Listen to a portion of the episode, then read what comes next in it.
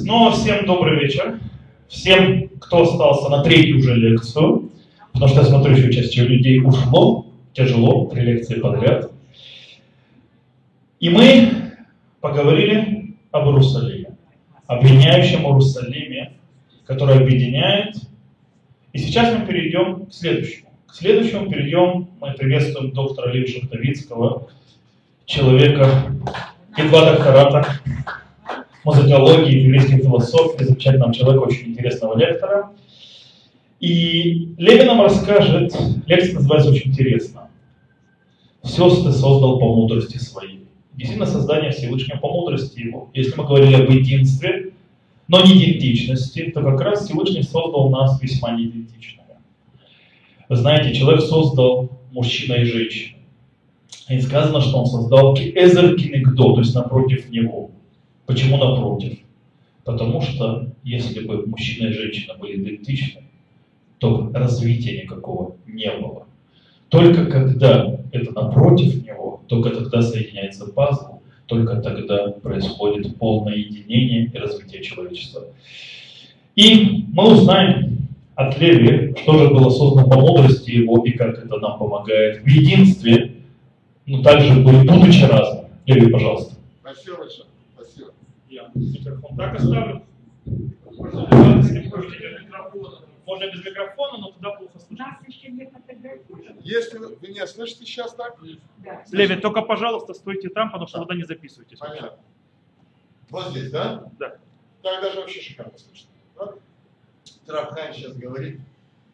э, э, единство, но не тожество.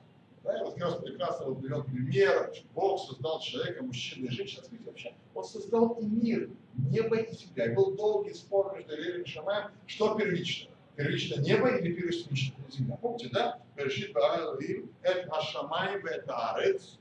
И тут же, в следующей главе, Эли Трудота Шамай Арец. И в конце Эрец Шамай. Тоже так, Шамай Арец, Эрец Шамай. Что же, что первично? Что?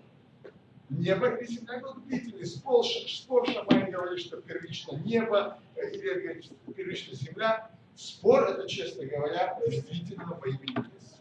Почему? Потому что выяснение это не во имя побеждать. Знаете, я в последнее время очень спорю. Ну, вот уже многие годы не спорю ни с кем. Я убедился, что один из стереотипов, что э, в споре рождается истина, это неправда. В споре рождаются только нервные встречи какие-то, какие-то проблемы спора. Обычно, если я о чем-то говорю, я знаю, о чем я говорю. Если я не знаю, я слушаю другого. Вот и все. Если я высказываю мнение, я продумал хорошенечко, я его высказываю. О чем мне спорить, зачем спорить? Так вот, спор этот между Левием и Шамай на самом деле не спор, это видение мира в целом. Сказать, что только небо, то есть только духовное, вот дух и все, все остальное нам не важно. Ну это что ж, мы выключим с вами абсолютно землю, человека, все это, все это будет исключено. Сказать, что земля это важно, а небо не важно, тогда человек превращается в животное.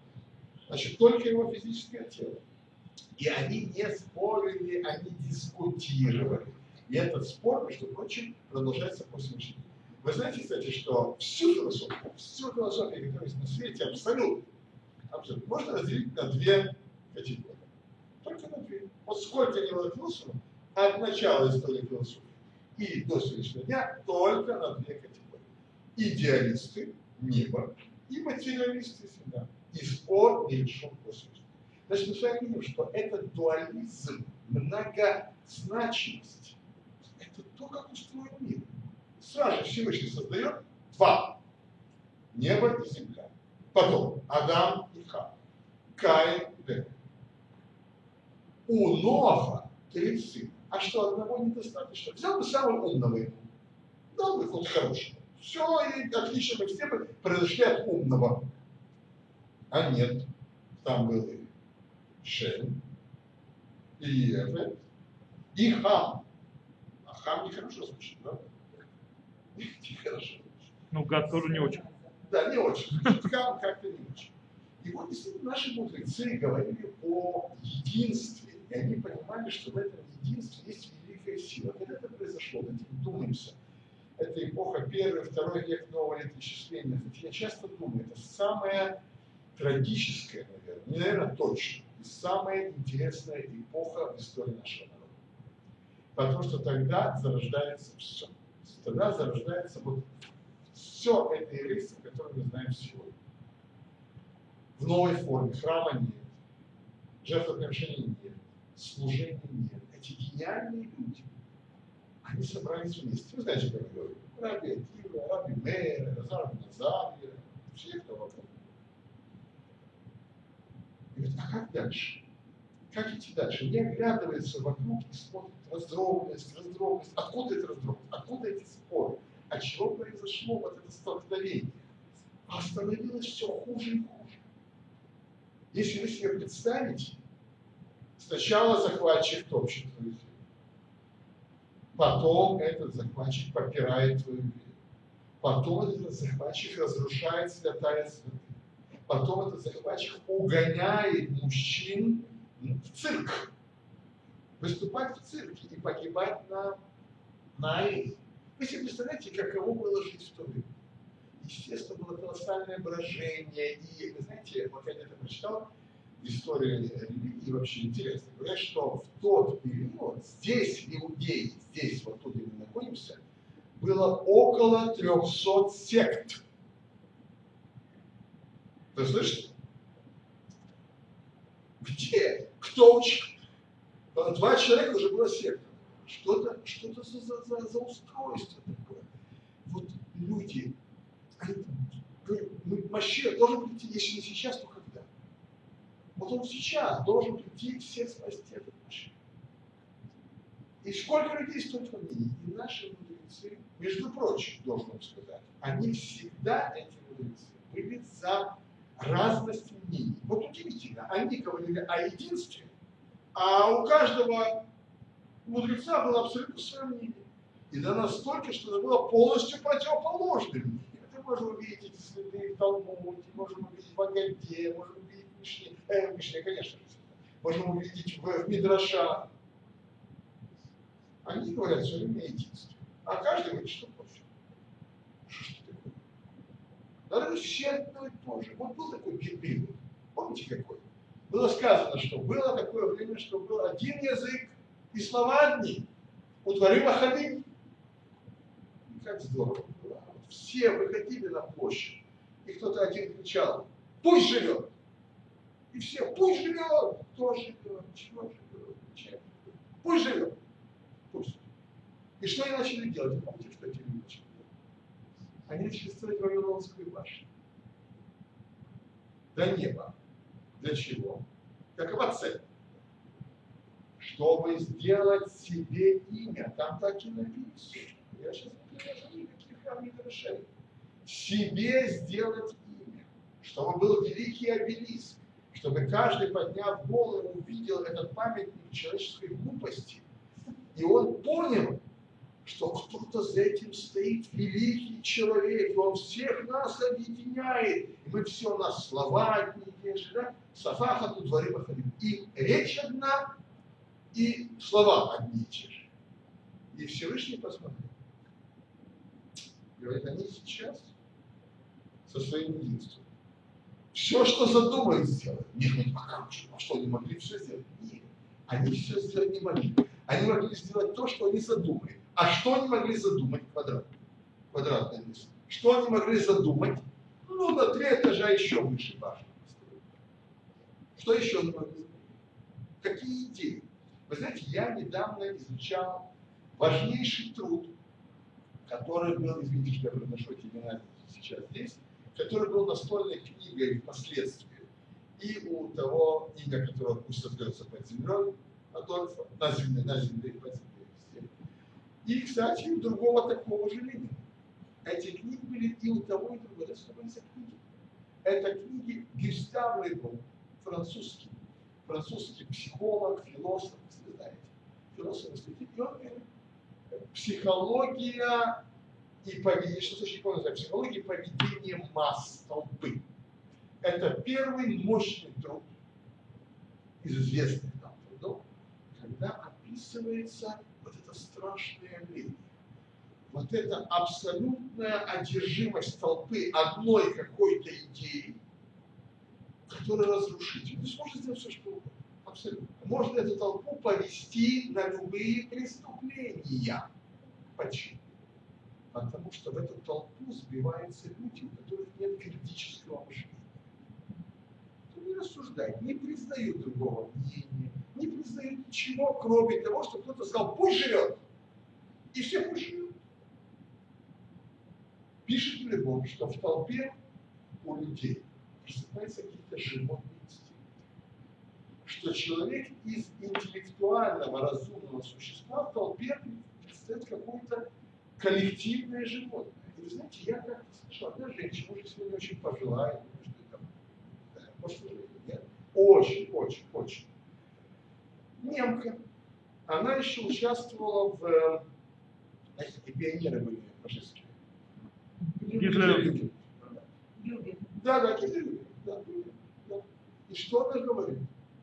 Она говорит, я была как во сне. Я не понимала, почему со мной это происходило. Мы ничего не понимали, мы ничего не знали. А известный писатель и философ немецкий, кстати, женатый на еврейке, Герман Гессе, который уехал из Германии со своей женой, но я думаю, что, скорее всего, что он понял, что его жену убьют, он ее спас, и уехал из Германии. Он пошел, он потом писал после войны своим друзьям, вы говорите, что вы, вы были как во сне, вы, были, вы не, не отвечаете за свои поступки, вы все отвечаете за свои поступки. Вы все позволили себе сбиться в толпу и вести себя таким образом. Так что он хотели наши? Наши хотели толпу, или они хотели собрание интеллектуалов? Почему в нашей вере написано, простолюдин не может быть правильным? Почему написано только его? Почему? Спросите, начинается еврейская проблема. Половина холода, видите, вот вот вам разнообразие, вот оно. Не всем холодно. Но все, Всем, кому холодно, тот туда, тот туда. да. Я поднял там. Почему простолюдин не может? Вы знаете, смотрим вот в представлении других религий. Чем глупее, тем, чем глупее, тем правильнее. Вот какой-нибудь такой еще святой человек, Божий человек, полный сумасшедший, Божий человек. А это что? А, это от, от этого, от как нечистого, как От, лу, от от, лукавого. лука- от лукавого. А это вопросы от лукавого. А у нас написано, не задающий вопросы, стесняющийся, не научится. Проследите за их мыслями. Проследите постоянно. А это не задавай, не лезь, не засунь, это не твое дело, там дальше не для тебя. А эти наоборот, даже если им представляют самые сложные комбинации, даже если, даже если Всевышний говорит, вы забудете меня, но будете выполнять мои законы, забудете его, но будете. Неимоверные вещи. Значит, они не хотели толпы. Если бы они хотели толпы, толпу сделать проще всего. Кричать, пусть живет, или давай, или свергнем, или уничтожим, или у одного заберем другому. Это так легко. Значит, им это совершенно не нужно. Вот следим дальше за процессом. Следим. Мы уже с Новахом закончили, да? Закончили, или еще, закончили с Новахом, естественно. Мы смотрим по Аврааму, Ишмаэль и Ицхак. Зачем нужна была эта пара? Знаете, хотя я утверждаю постоянно в своих лекциях, что Ишмаэль не сын Авраама. Да. Он сын Авраама. А, Каков же Авраам? Поменялось полностью качество. Это было это изменение на уровне тела, брит, обрезание, и на уровне духа. Буква И, символ Шхины, символ божественного присутствия. Был Авраам, стал Авраам. И мы тоже толпа, мы все повторяем. Вот, они наши двоюродные братья. Вообще ни разу. Вообще нигде. И все повторяют одну и ту же Кстати, эти тоже вообще никак. Они не, они не потомки Ишмаэля. Абсолютно. Абсолютно. Так вот, судя по их, их рассказам, мифологии, Ага, с Ишмаильчиком. Нет, Торе написано, она пошла на запад. Она пошла в сторону Египта, она пошла в пустыню. А по их мифологии, она пошла в Саудовскую Аравию. На тренде. Вы, вы карту видите, друзья? Вот вы посмотрите. Никак, вот никак, ни из дальнейших рассказов, ну никак не клеится. Пошли в Аравию. И там от Ишмаэля пошел народ. Ну это же все просто. Это элементарно. Пришли христиане в какой-то момент. И адаптировали, приняли Танах и как-то присоседились к нашей истории. Ну, где-то там, где-то. А эти далеко. Ну никак, ни с какого бока не подъедешь. Ну где и что, и как, непонятно. Но надо же подъехать. А как получить легитимацию? Как получить кашрут на то, что они преемники? Тогда придумывается. Плюс она пошла сначала на запад, а сказала, вуаля, что-то иду в цивилизованный мир. Я хочу в пустыню, в Саудовскую. Вот там С верблюдами. с верблюдами. И все, все повторяем, двоюродные братья, вот они, да, аврамическая религия, да, да, да, да, да, да. Толпа продолжает, продолжает нести, не думая. Вы знаете, как только начинает думать человек, он моментально выходит из толпы. Нет, он может сохранять единство, но он перестает быть толпой. Вот это разница. Толпа – это не единство. Толпа – это толпа. Это качественно совершенно другая величина. Хорошо, пошли дальше. У Ицхака почему-то рождаются два сына. А зачем это надо? Родился ты один, у нас свет, все гладко пошло, правда? Не нужна вот эта вся история с овечьими, э, с козлиными шкурками, с переодеваниями, еще и врага этого Исава. По сегодняшний день. Сказал он, закончится дни плача по отцу, и убью брата своего я. Зачем это нам нужно? И причем, посмотрите, какими они рождаются. Этот гладенький, этот волосатый. Этот весь духовный, в шатрах, он весь себя. А этот бандюга и охотник. Вообще охота это не дело совершенно. Потому что если, если вы хотите кушать, тогда должно быть кошерное животное, и оно должно быть кошерное, ну, умершлено. На охотиться нельзя, только в случае, конечно, не дай бог, голода, ну, тогда можно раз подтвердить, если умираешь с голода и видишь, ползет что-то. Можно съесть? Можно. Сначала посмотри, на что ползет. Вдруг не стоит. Не стоит, да. Но, случае, для спасения жизни. Но охота как такова, а где царь Балейхаим? Милосердие к животным. Но охота была. Да. Охота на бирварим и так далее, поймать, Да. селки. Да. Ну, это было, да. Ну, это... А ну, возьмем, хорошо, возьмем другое. Знаете, вот из литературы. Красота, красиво одетые люди, собаки, породистые Они- лошади. И гонят одно бедное животное. Вся эта толпа гонит несчастное это животное, его загоняет со всех сторон. Оно без его пристреливает. Зачем? Им что, надо как-то съесть этого волка? Или этого, они голодные? Что случилось? Нет, они получают удовольствие от убийства. Вот и сам он не напоминает вот такого. И тут я. Почему это нужно? Зачем? Знаете зачем? Я вещь. У всего нужно зачем. Вот, например, Ишмаэль нужен зачем. Я не говорю о братьях, я говорю о, о Ишмаэле. Зачем? Вы заметили, что после того, как родился Ишмаэль, ну посмотрите вдвое внимательно, Всевышний с Авраамом не разговаривает. Вообще, это вообще кусок Вот он родился, а потом и прошло 13 лет. Что говорится, сколько было Аврааму, когда родился Ишмаэль, а потом 13 лет пустых, и следующая строка, и Всевышний обращается к Аврааму, а Аврааму уже 99. Почему? А если представить такую картину? Вот Всевышний же не просил Авраама брать себе вот эту неблагодарную. Вот это тоже, тоже там. Вот Сара ее притесняла. Сара сделала все.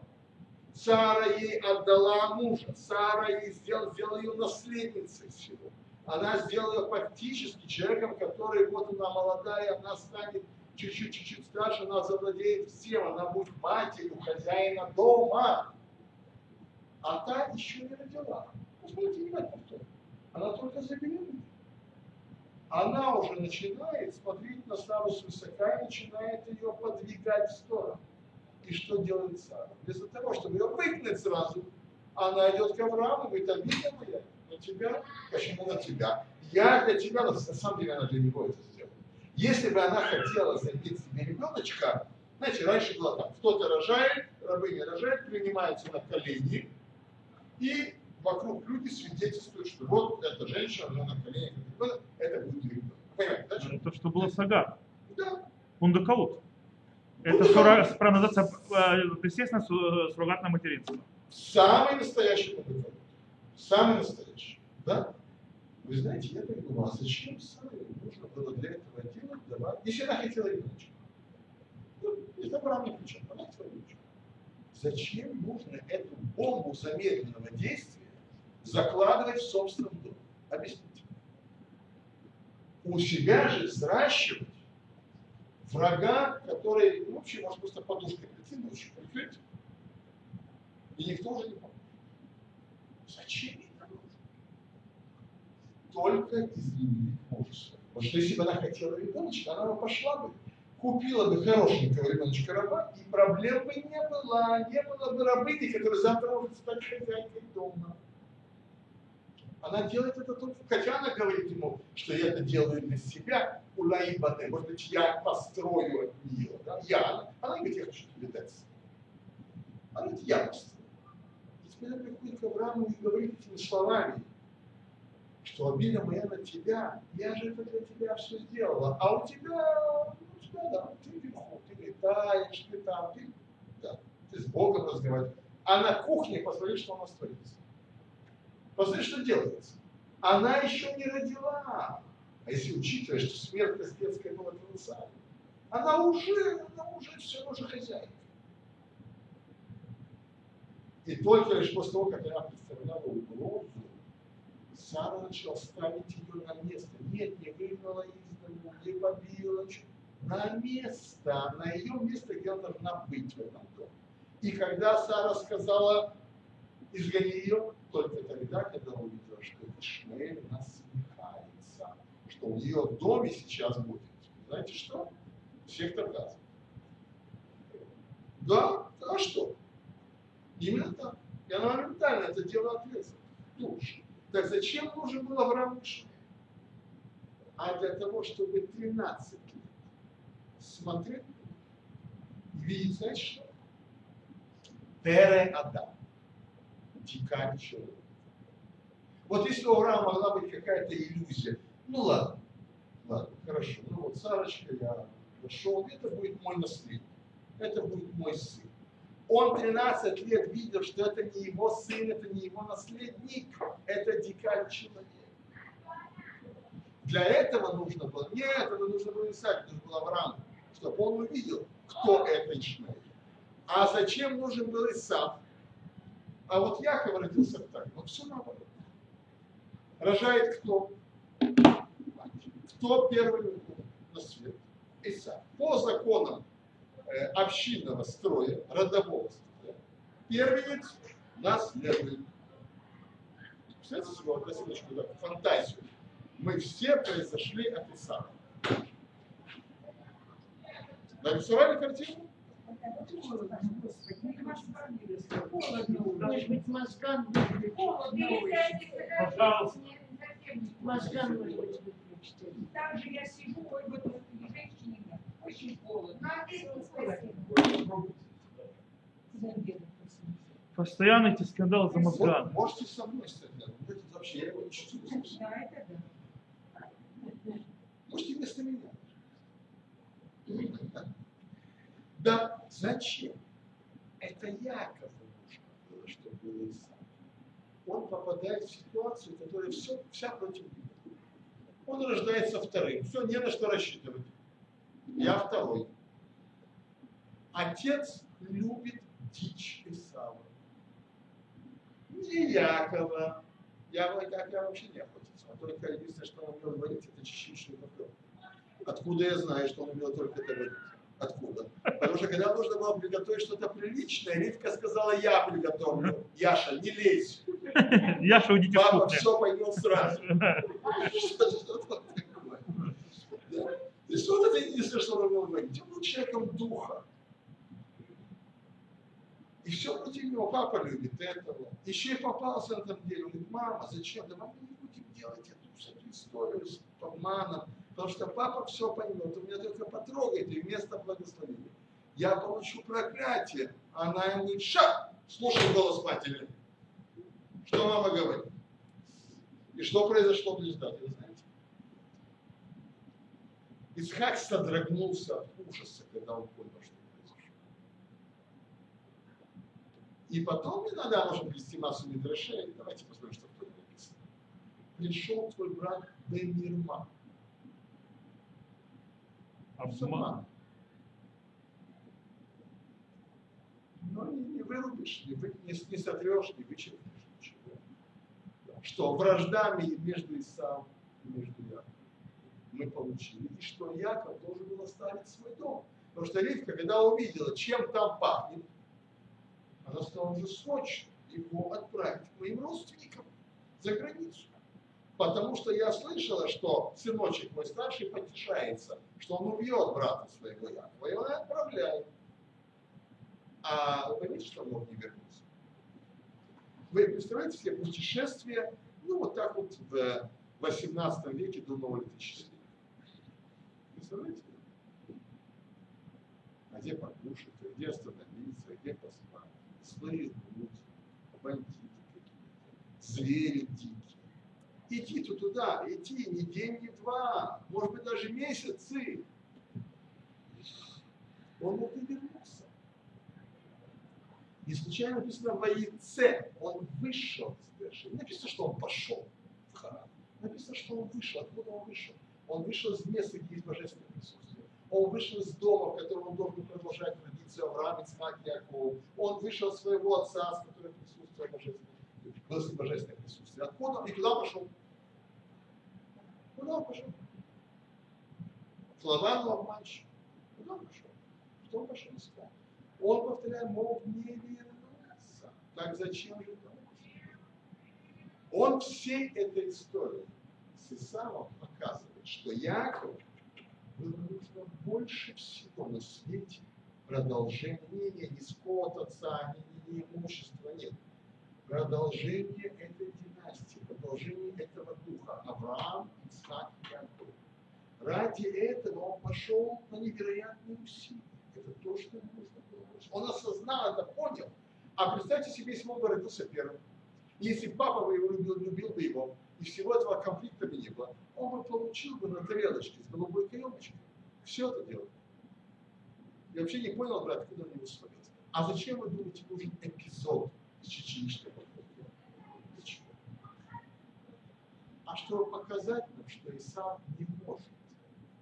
Он отдает самое дорогое за чеченичный конфликт. Если бы мы произошли от него, ну, этого бы не конечно, вообще. Но первое же поколение за первым же углом продало это чеченичный конфликт, все свое первородство и все свое вырастание. То, что сделал Исаак, ему это не нужно. Я же не по смерти, зачем это? А тут я хочу кусок хлеба там. Бонус.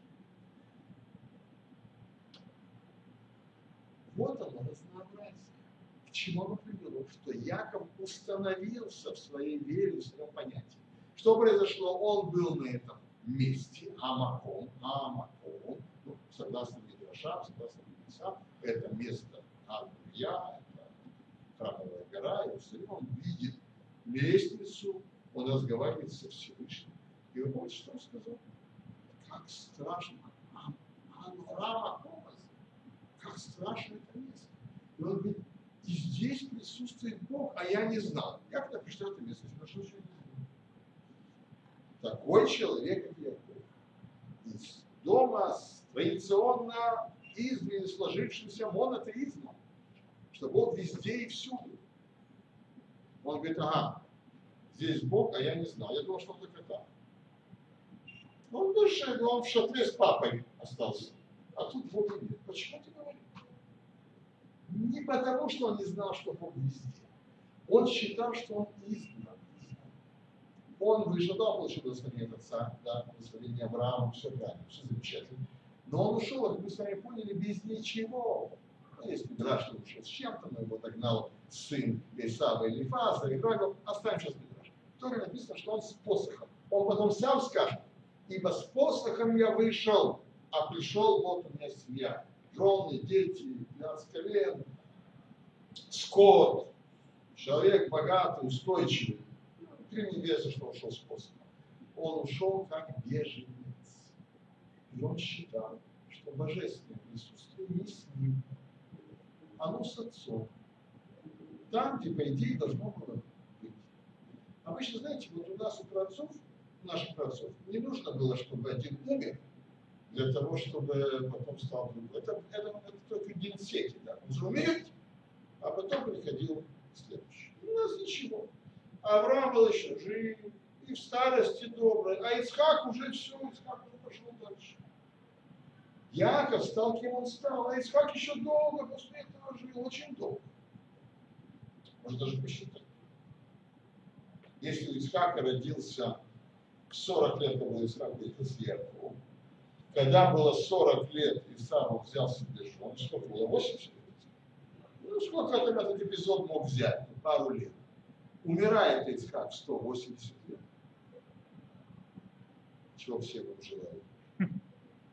180 лет. Значит, как минимум пожил еще Ицхак несколько десятков лет точно после того, как пошел Яков.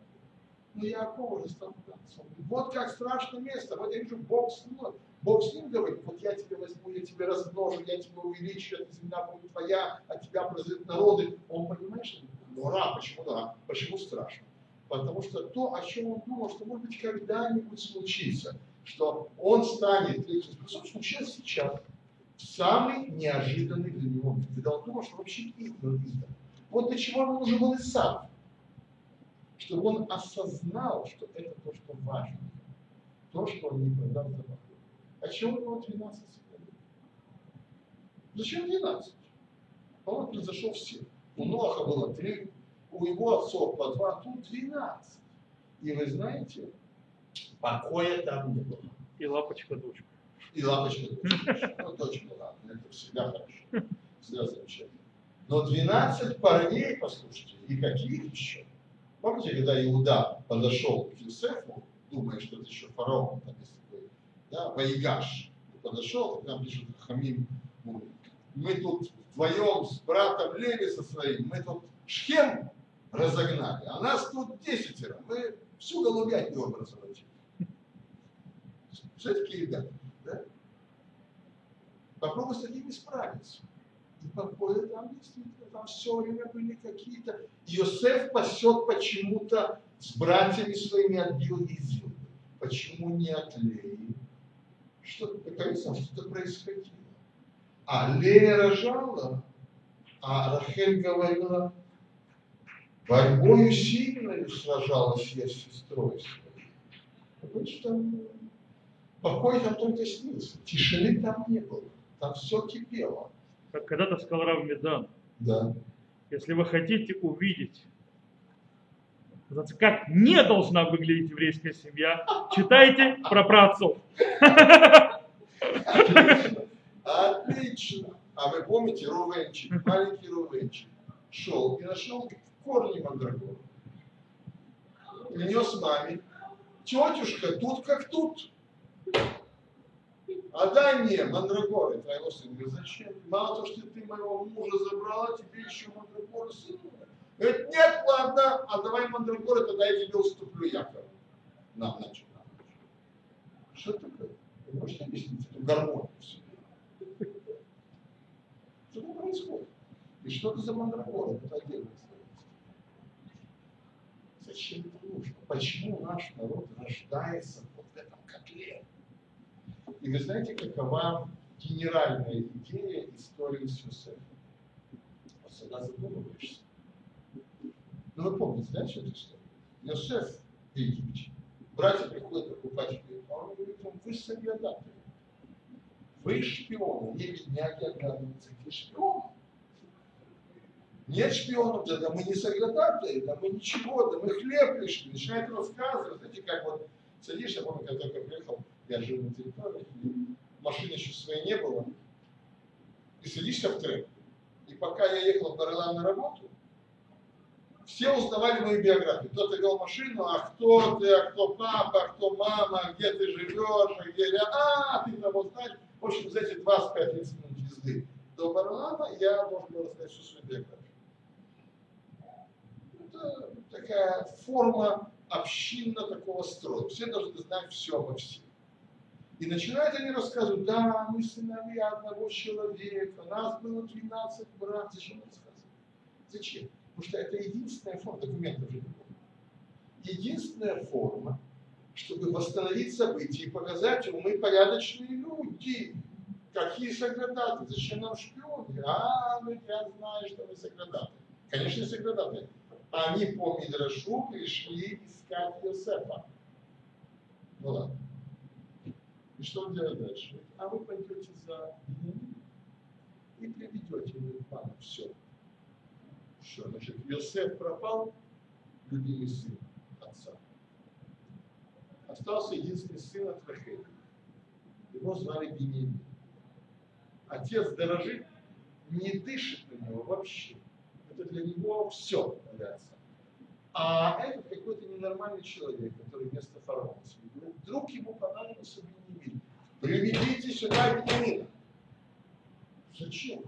Я так подумал первый раз, вы знаете, какой-то, ну, просто издеваться, что Йосеф не понимает, что произойдет с Яковом в момент, когда ему будет сказано, приведи Бениамина. Он отпустил всех запрет, кроме Бениамина. Зачем Йосеф это делает? Он же любит своего отца. А если обширный инфаркт на Есть. Может быть, может быть, что-то может. Нет, он настаивает Бениамина видеть. И что? Яков говорит, не дам Бениамина. Нет, Рубен говорит, сына моего возьмешь. Ты сумасшедший. Я твоего сына, он мой внук, это мой сын, я буду его брать, если ты не привезешь Бениамина. Ты хочешь меня дважды наказать? Не уйдет Бениамин никуда. Все, сидите здесь, а там Шимон в сидите здесь, никуда не ходите. Все. Ну, голод не тетка, хотят кушать. И подходит Иуда, а он же, конечно, не говорит отдам, я буду отец. Придется тебе на меня положиться. Давай Бенемина выпиши. Что говорит? Что говорит Яков? Он говорит, двух сыновей родила мне жена. Слышите, тоже высокие отношения. 12 сыновей, он говорит, двух сыновей родила мне жена. Одна, один пропал, этот тоже не дай Бог пропадет. А я как был бездетный, так и останусь бездетным. Десять мужиков стоит. Ну, я как был бездетным, так и я останусь бездетным. Ну, парни там, ну все же, совсем. Парни поняли, что папу не переделали. Папа однолюб, мы для него вообще непонятно кто. Не ясно. И вот в таком настроении они и выясняется потом, что вдруг садится, садится стол, трапеза, все там шикарно. Недоумевает, что в прошлый раз было тут чуть ли шпион, сегодня почетные гости из, границы, из Израиля. И непонятно что. И в конце концов их догоняет потом и находит у Бениамина чашу, на которой гадал Йосеф. Но самое главное, политическое оружие Йосефа, это чаша. Весь Египет, Египет не понимал, что Иосиф был гениальный аналитик. Им это доказывать невозможно. Они считали, что у него есть что-то волшебное. И это было гораздо лучшей гарантией, чем его мозги. Всевышний зачем? Да, догоняет Бенемина, находит у него чашу, и тут бы нашим парням наконец-то уже поставить точку в этой проблеме и сказать, ладно, Беня, мы тебя воровать чашу не просим. Ты иди возвращайся туда, тем более, что хозяин не настаивает, что мы все вернемся. Но вы только тот, кто украл чашу. Мы придем к папе и скажем, папа, одним ударом двух твоих наследников мы сразу же убрали. И Йосефа нет, и Бениамина нет, а мы тут внутри договоримся. Кошмар, да? Что делают эти братья? Они все разворачивают своих ишаков, едут обратно. Зачем? У них дома дети, жены. Почему они должны сейчас страдать? Зачем нужна эта история? Зачем нужны 12 лет? Зачем это все нужно? А как иначе Иосиф узнать, что перед ним не те 10 братьев, которые были столько лет тому назад, которые, видя его издалека, проявили свой плюрализм сказали, убьем его и посмотрим, чем закончатся сны его. Вот он, сновидец идет, он в рубашке, разноцветной. Эта рубашка тоже хорошая история. Это еще та история этой рубашкой. Да. И хотели его убить, хорошо, что Рубен там как-то так отвлек, отвлек внимание, потом Иуда сказал, убивать не будем. Слава Богу. И Иосиф всю свою жизнь в этом Египте, он, он вспоминает, я у него стоит перед глазами этот кошмар. Кошмар, его родные братья собирались его убить. А потом они бросили его в яму. Раши пишет, что бросить эту яму, то же самое, что убить. Потому что там скорпионы и змеи. Какая разница? Они его уже убили. У него этот кошмар, родные его братья. И он ждет встречи с этими братьями, он ждет встречи с отцом. Он себя спрашивает, а с кем я буду встречаться сейчас? Вот с теми, которые меня бросали в яму, или они другие? Как можно это узнать? Ну, если он, конечно, спросил у, вы сказать, братья, это я, Иосиф. Вы меня помните? Да, родной, мы тебя искали, мы тебя любим. Но же правда не скажем. Что они сейчас могут сказать? Стоит перед ними владыка Египта, де-факто. Что они ему скажут? Иосиф, мы всю жизнь, мы скучаем за тобой, мы плачем, дня, дня покоя не находим. Нет, ему такие свидетельства не нужны. Он моделирует гениальную ситуацию. Он создает ту же самую модель. Только, естественно, он себе не может поставить эту модель. Он эту модель ставит своему брату Бенемину. И если ненависть осталась, то эта ненависть будет сейчас направлена на Бениамина. Потому что он тоже сын Рахели, он тоже любимый сын отца. И значит, сейчас, в этот момент, когда увидишь, что он украл, ну, конечно, он не украл, он предложили эту чашу, когда его уличат в краже, для них просто будет идеальный выход. В конце года все, не виноваты, он украл, они ушли. Нет, они все возвращаются. Все как один. Более того, я сегодня упоминал этот момент, когда Иуда, тот Иуда, который говорил, мы его продадим, он говорит, мы не сдвинемся места из нашего брата. Мы отсюда не уйдем. И только тогда Иосиф снимает маску, даже коронавирус как раз пандемия была. Маску, была. это я, брат ваш Иосиф. Зачем ему нужно было? Он увидел других людей. Он увидел других братьев, которые, если бы это было тогда, они бы за него жизнь бы отдали. Как они сегодня были готовы отдать. Иуда говорит, вообще меня вызвал. Забери меня, отдай мне меня, потому что без меня наш, наш отец не выживет. Меня забери, тебе, я тебе нужен, возьми. Пока Иосиф не увидел, что это другие люди, пока не увидел это братство, он следственный эксперимент не прекратил. Только лишь сейчас он понял, что эти 12 совершенно разных, от разных матерей, разного темперамента совершенно, разного подхода к жизни, всего на свете, абсолютно разных людей стали одним народом одной семьи. Вы знаете, говорят, за одного битого двух не.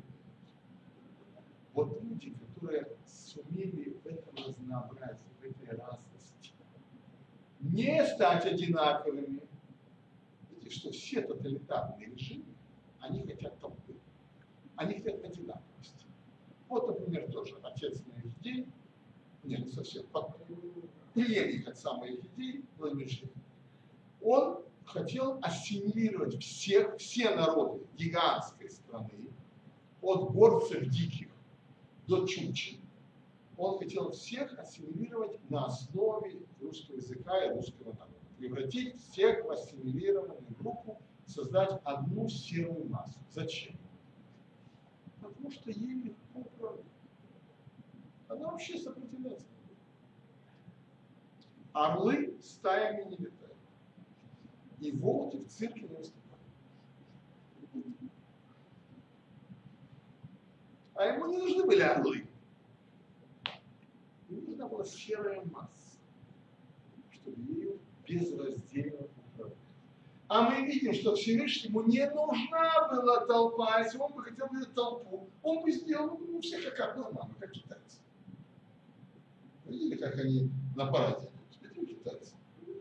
Миллиард китайцев по, по улице. Как один человек. Я даже задумался, моторчик. Как они сделали? Как это произошло? Китайцы думают, что мы все на одно лицо. Да, они не видели наш военный парад. Рекомендую на Йом Ацмаут увидеть, как ходят наши Ужасно. солдаты. Причем это не просто солдаты. Это обу- специально обученные для этого мероприятия. Я сейчас объясню, как нас обучали. Как? Ровно 4 часа до парада нас обучали Вот маршировать. это я хотел сказать. Я хотел дать что Вчера их начали обучать. Нет, 4 часа утром. Четыре, даже, да, видите, я ошибся. Вчера их начали Я помню, как на маршировать учили. Вы бы видели, как они идут. Они не в развалочку. Видели? Потому что не важно. Потому что не толпа, потому что евреи толпой хотят. Мы все смеем, смеемся, да? вот Необитаемый остров, два еврея, три синагоги. В эту он не входит, в эту я не вхожу, а в ту ни я, ни он ногой не ступит. Поэтому уже три. Почему? Почему нас такими создал? Зачем? Для чего? Потому что ему Китай не нужен, Китай уже был. Ему нужен был народ мыслящих людей, индивидуумов, которые примут эту идею, примут совершенно сами, не потому что им кто-то сказал. Интересное рассуждение о первое, пер- первое лечение, да? Амахия Шемерукех. Спрашивает, это разве митцва, это же разве повеление? Там нет повелительного наклонения. Да, все, да, да, 10 речений, они все в повелительном наклонении. Все целуют. Только одно, первое, нет повелительного наклонения. И все время шел спор, это, это митцва или не митцва, а какая митцва, что? Я Господь Бог. Что же за митцва? Что мне должно сказать? И пишет Рамбам, если ошибаюсь, Рамбам человек должен ведать, знать. И сода и судот вамуда хохма. Да, что он Бог. Не ему рассказали, вызвали, ему сказали, что есть Бог. Есть. И пошел. Он должен ведать, он должен знать. И из этой первой, из этого первого лечения исходит все остальное. Если ты сам не знаешь, что он Бог, то какой же мне уже тогда интересно, не убей, не укради, не. Ну что, ну что? Кто сказал? От кого это исходит? Ведать. Должен быть народ, который будет состоять из людей, которые ведают. Поэтому у нас испокон веков простолюдин не может. Простолюдин не значит простой человек профессии. У нас были величайшие мудрецы, которые Санделяр, Кузнец, там все это. это же никто об этом не говорит. Не о профессии лично, а внутренней глубокой интеллигентности учености человека. Почему-то ему нужны были такие. Наверное, все-таки не про Сталин, бур. Эн бур и рехет, вен амар хасид ама- амарец хасид. Это больше не обученный, невежественный. невежественный. Невежа. Нет, Амарец Хасид, по-моему. Да. Или эн бур и рехет. То есть нету невежда, не бывает богобоязненным. Не бывает. Почему? А какой? Он не богобоязненный. Он, у него немного цветов, у него суеверие. Ну, сказать, кошка черная пробежала. Все, он уже не пойдет. Там кошка. Он разве понимает? Он не понимает. Так вот, друзья мои, то, что нам говорят о единстве, это не имеется в виду одинаковость. Это не имеется в виду толпа. Это не значит, что все должны быть одинаковые. Кстати, между прочим, вы знаете, я смотрю на нашу разношер- разношерстную публику по всей стране. Это благословение. Представьте себе, что если бы вся жмеренка сюда переехала и все. Вот все. Я бы уже забрал чемодан. Вот это пестрая масса, которая, казалось бы, не объединена вроде бы изначально чем-то. Это множество этнических групп, какое-то непонятное. Непонятно. Здесь должно произойти как в 12 братьев. Это должно произойти. И это, знаете, меня это сильно обогатило. Я, например, без хумуса жить уже не